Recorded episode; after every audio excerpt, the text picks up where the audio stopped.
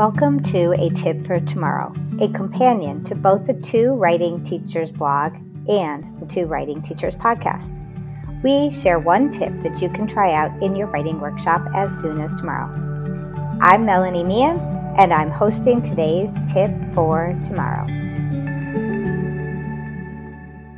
Hi, everyone. Today's tip for tomorrow has to do with how we can ramp up or keep up the energy of a narrative writing unit. I think at some point in an, any narrative writing unit, the energy starts to dwindle because kids legitimately run out of ideas and topics to write about.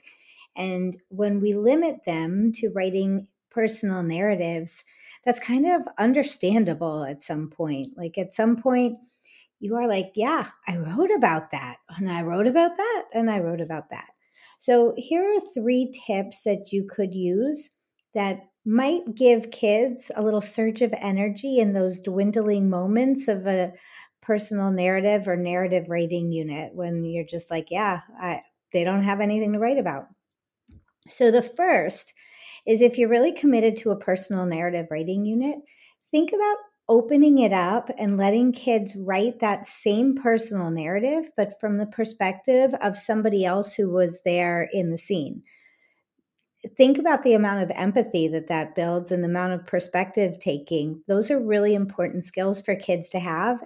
It gives them sort of a different lens to look at the same story and a different way to tell it. So, kind of a cool thing. They can either pretend that they're a different person or they can tell the story third person, just taking on the perspective of somebody else. Another thing that you can do is open it up to realistic fiction. Let kids invent a character, invent or think about the different places that character might hang out.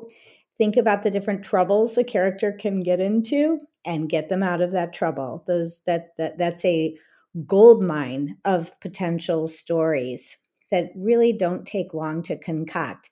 If you think about the standards and you think about what you really want kids to know and be able to do, right? They need to invent a character or themselves, re- have a story unfold, have a good beginning, use transition words, have a good ending. There's nothing about those standards that says that it can't be in a a made up story. So tap into the power of made up stories. And while we're talking about made up stories, let's think about the third idea for opening up the possibilities for a narrative writing unit and think about opening up the idea of fantasy or imaginative fiction. Again, there is nothing in the standards that says that stories can't be made up and that they can't have imagined events and that they can't have imaginary characters. So bring on the unicorns, bring on the witches and goblins, bring on the wizards, make things up, have a really good time with with the land of make believe. Kids love that. And they will still be creating beginnings. They'll still be bringing characters to life. They'll be using details and and descriptive language all the things that you're teaching. Open it up to imaginative fiction and let kids have a ball. You'll be amazed at the stories that they'll want to tell.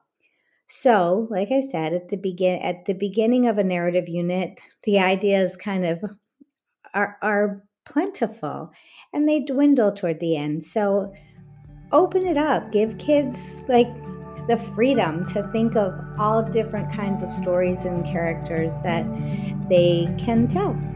Have fun.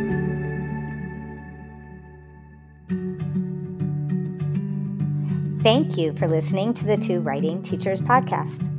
Check out the show notes for links to the items we mentioned in this episode, as well as ways to connect with us. For more about the teaching of writing, head over to the Two Writing Teachers blog at twowritingteachers.org. If you liked what you heard today, please share it with your friends and colleagues, post about it on social media, like, subscribe, and leave us ratings and reviews. Our music is by Lemon Music Studio.